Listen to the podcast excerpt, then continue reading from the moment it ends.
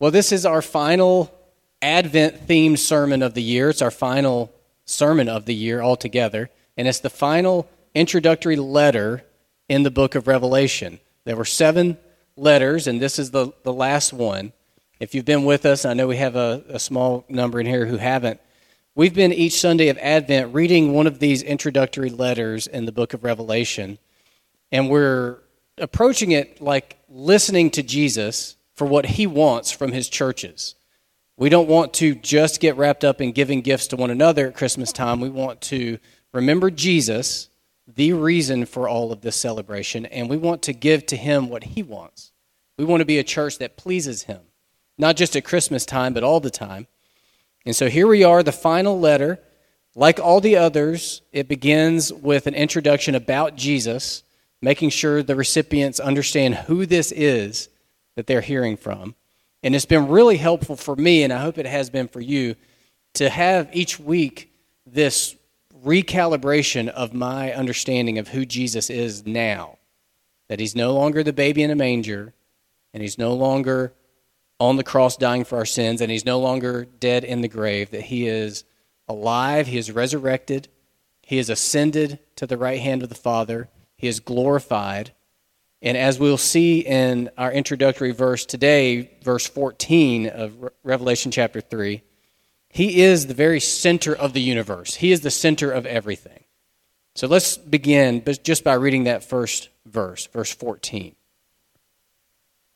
And to the angel of the church in Laodicea, write the words of the Amen, the faithful and true witness the beginning of God's creation.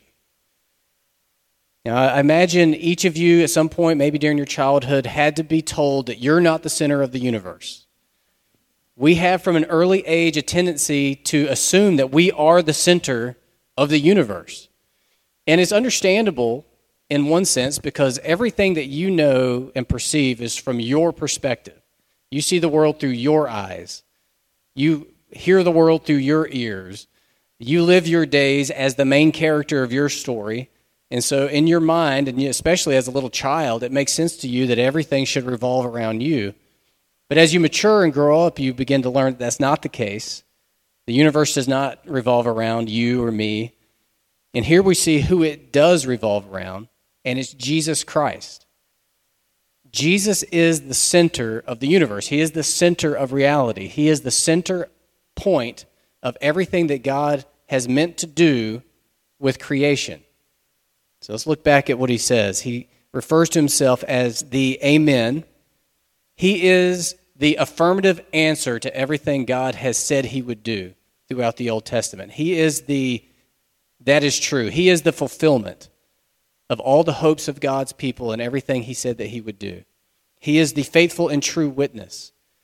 In a world where we have so much input from so many sources, none of which are 100% reliable, Jesus is. He is the one sure and certain faithful witness, the one source that we can be sure 100% of the time is 100% true. And He is the beginning of God's creation. That means He is the foundation and point of all of God's creation.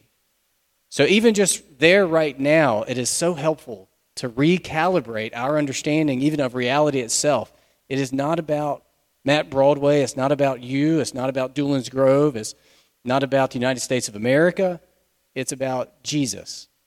And so we want to listen well to what he has to say to his churches. And we want to respond well. And here we are, this last Sunday of Advent. We want to once more listen to him and figure out what can we give to Jesus? What does he want from us? This is like reaching around under the Christmas tree and finding one more gift after you thought they were all already opened and the carnage is all about in the living room floor. There's one more gift here that we can give to Jesus. And first, what we'll see as we get into verse 15 is something that Jesus does not want. So, first, we're going to see something he does not want from his churches, and that is lukewarmth. He does not like lukewarm churches. So let's read and see what, what he means by that. Verses 15 and 16. He says, I know your works. You are neither cold nor hot. Would that you were either cold or hot. So, because you are lukewarm and neither hot nor cold, I will spit you out of my mouth. So, picture a really hot day. We practically had a really hot day yesterday on Christmas Day.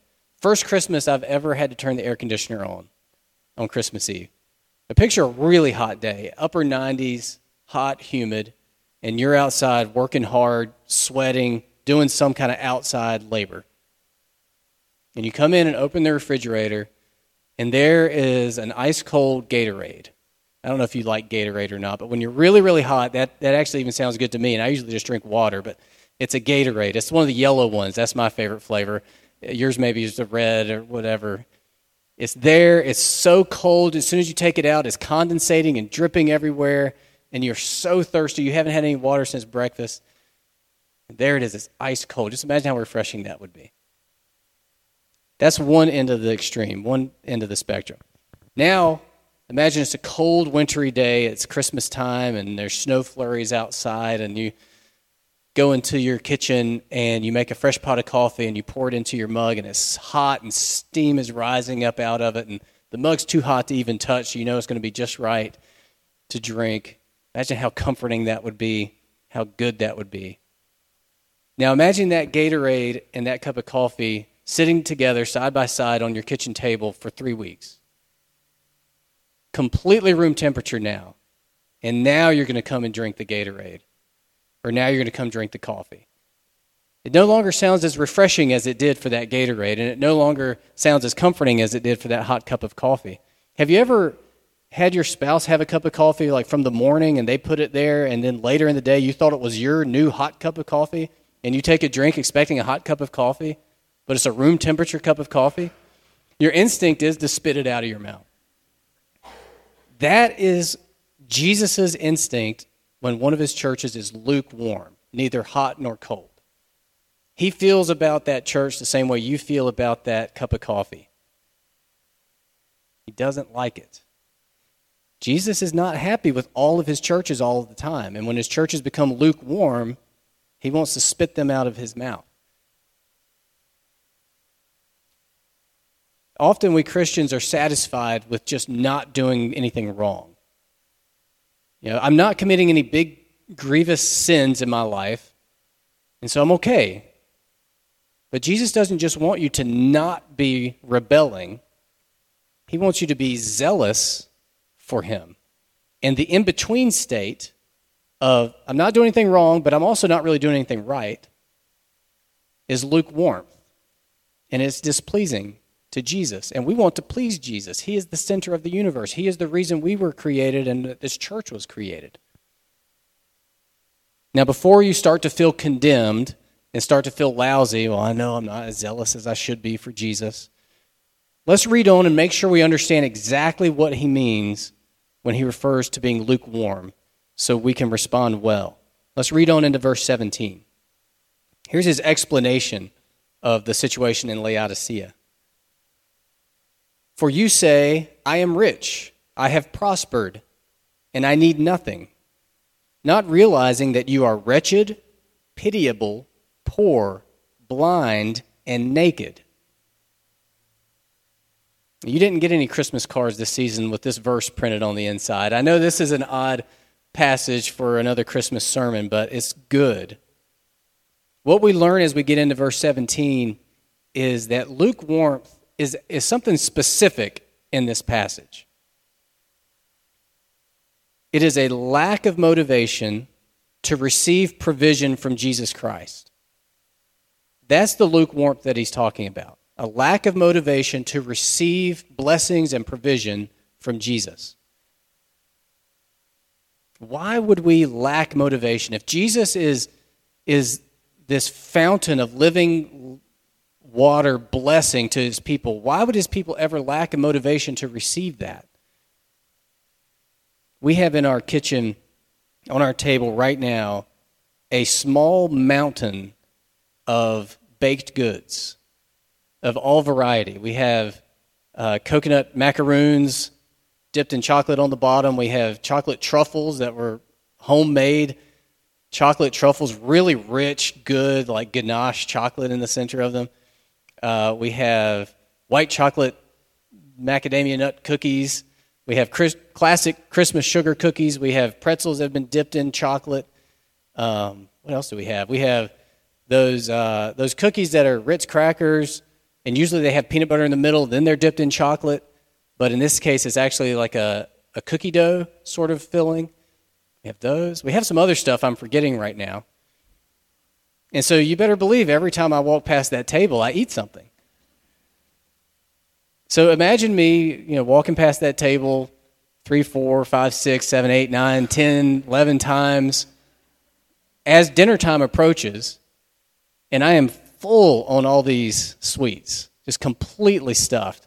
And then Meredith says, Hey, it's dinner time. I made a nutritious, well balanced meal. Come to the table.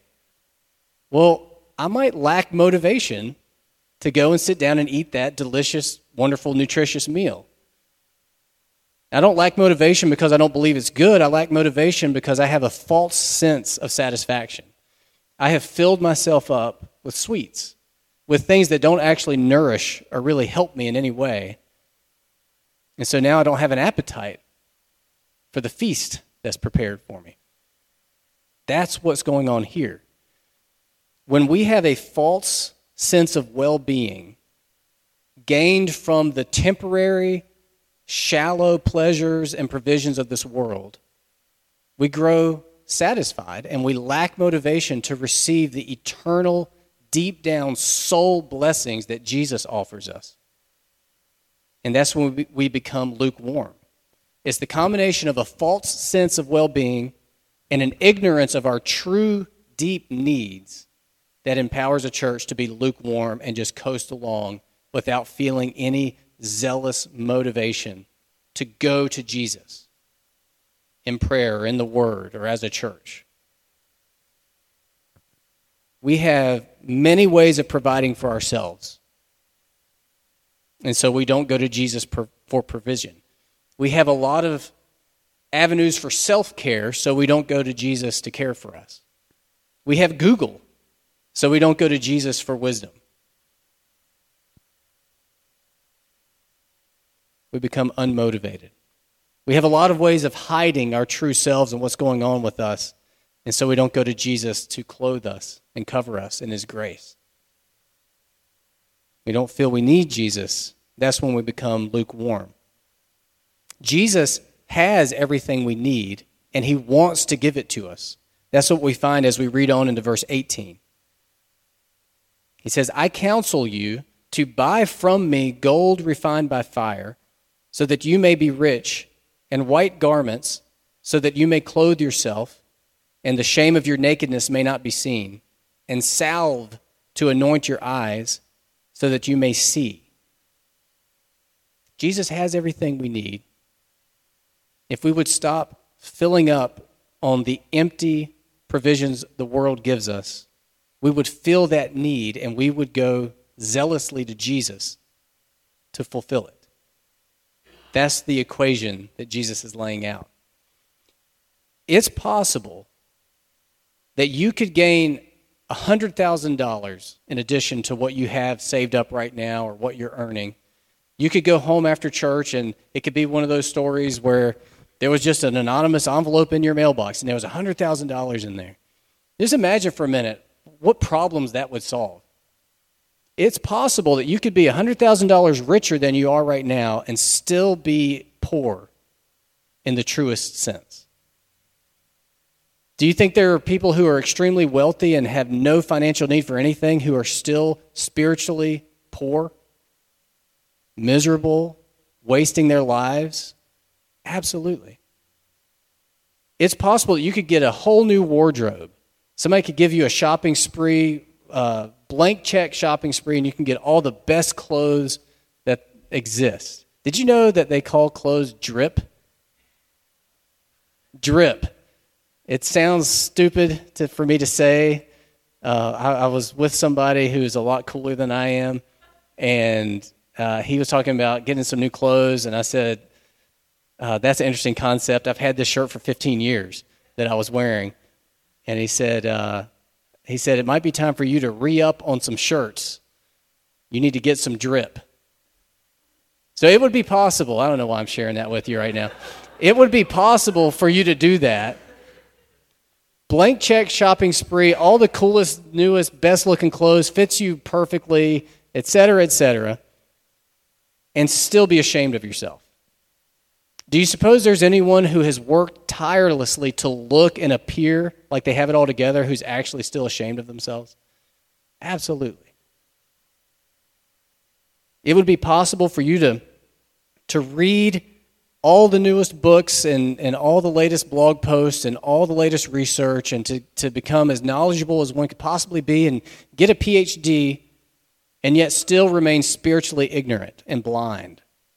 Do you think there are any really well educated, knowledgeable people whose minds are subjected to the futility of this world and who still remain foolish and ignorant of the very most important things? Absolutely. Now, money and clothes and education are not negative things, but they do not satisfy our deepest needs. Only Jesus Christ can satisfy our deepest needs. That's the point that he's making here. Now, you might think, well, wait a minute. I don't know if you're thinking this or not, but I think that you could. If you, think, if you dwell on this long enough, you might logically come to a point in your thinking where you would say, well, if I need financial provision and I pray for that at church, and then I go home and there is a check in the mail, let's say it's one of those stories where it's, a, it's an anonymous check for the exact amount that I need for that bill. Is that not Jesus providing for me right there? Could that not be the way that Jesus is taking care of me? Well, there's a simple test that I think comes from this passage to know if you are zealously pursuing Jesus to fulfill your needs or if you are satisfying your needs through the shallow means of this world. And that is, does it bring you closer into fellowship with Him or not? What Jesus wants is not just for our needs to be met, He wants us to be zealous for closeness with Him. I think it'll be clear as we read the rest of the passage. We'll go ahead and, and read from 19 on through verse 22. Jesus says, Those whom I love, I reprove and discipline. So be zealous and repent. In other words, I'm not telling you this because I hate you guys. I love you. That's why I'm telling you this, and I want you to be zealous and repent. In verse 20, Behold, I stand at the door and knock. If anyone hears my voice and opens the door, I will come in to him and eat with him, and he with me. So he just talked about how he wants these Christians to come to him to satisfy their needs. And what he says is, if you come to me, he doesn't say, I'll give you the money you need, I'll give you the clothes you need, I'll give you the, the vision you need. Only, he says, I'll come in and eat with you, and you with me. We'll fellowship together. You will know me, and I will know you, and we'll be close. That's the need beneath all the other needs. Verse 21 The one who conquers, I will grant him to sit with me on my throne, as I also conquered and sat down with my Father on his throne. Verse 22 He who has an ear, let him hear what the Spirit says to the churches. To understand what he's getting at, think back to the last time you were truly desperate. You had a need and it was a truly desperate need, you knew that you could not figure out how to solve the problem or how to gain the provision you needed, whatever it was. When's the last time all of your resources in this world were exhausted and you were at the end of your rope and you that desperately had to cling to God to save you, protect you, provide for you, guide you, take care of you in some way? I think we've all probably had those times. So get, get a specific one in your mind. And I will bet that that is also the time that you were the very closest to the Lord. If you turn toward Him in that deep need, I'll bet that that was one of the mountaintop experiences of closeness with Him. That is usually the way it works.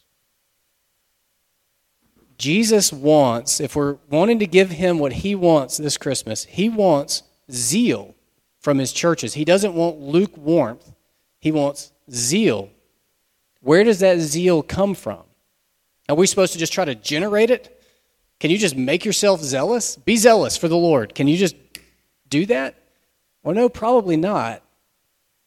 Do we need like pep rally type church gatherings to pump up the jam and get everybody excited? Is that where the zeal comes from? Well, not if, if you look in the passage, the zeal comes from the needs. It's a false sense of well being. I don't need anything, married with an, an ignorance of the true need beneath the surface that leads to being lukewarm. But a true sense of our need put together with a real desire for true well being that leads to zeal for Jesus Christ. The need is the door. When, when he says back in verse 20, Behold, I stand at the door and knock, it's these needs that these, how did he describe them? Wretched, pitiable, poor, blind, and naked people. That was the door he was knocking at. He was saying, That's where I'll meet you. That's where you will find fellowship with me. Go there to that point of your deepest need, and I will meet you there, and I will satisfy your deepest needs. That's what he wants. So we're digging underneath the tree. We've been trying to give Jesus good gifts this Christmas, and here's this one more package, and we unwrap it, and we see that's what he wants. He wants us to zealously go to Jesus Christ to meet all of our needs through fellowship with him. That's what he wants from us. He wants you to go to him with your need, to receive from him true provision, because you can't go anywhere else to get that need met. And so we close all these sermons not on a theoretical note, but a really practical one. This is actionable stuff. Right now, we can do this. And so we're going to pray in just a moment. And I just want you to think genuinely what is it that you sense that you need right now?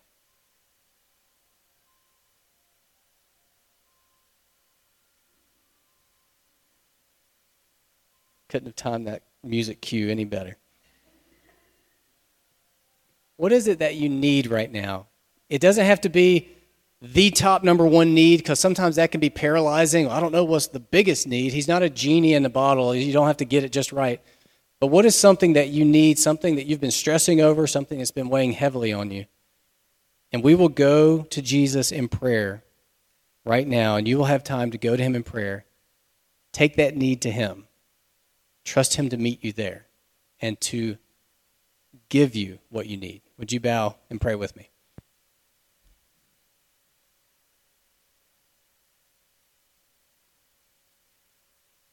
Father, while we're each thinking and praying, I just, on behalf of your church here, we don't want to be lukewarm. We want to be pleasing to the Lord Jesus. We love Jesus. We, we admit that our zeal for him often is lukewarm. We're often just so busy and distracted, and we, we don't think like this in our day to day lives all that often.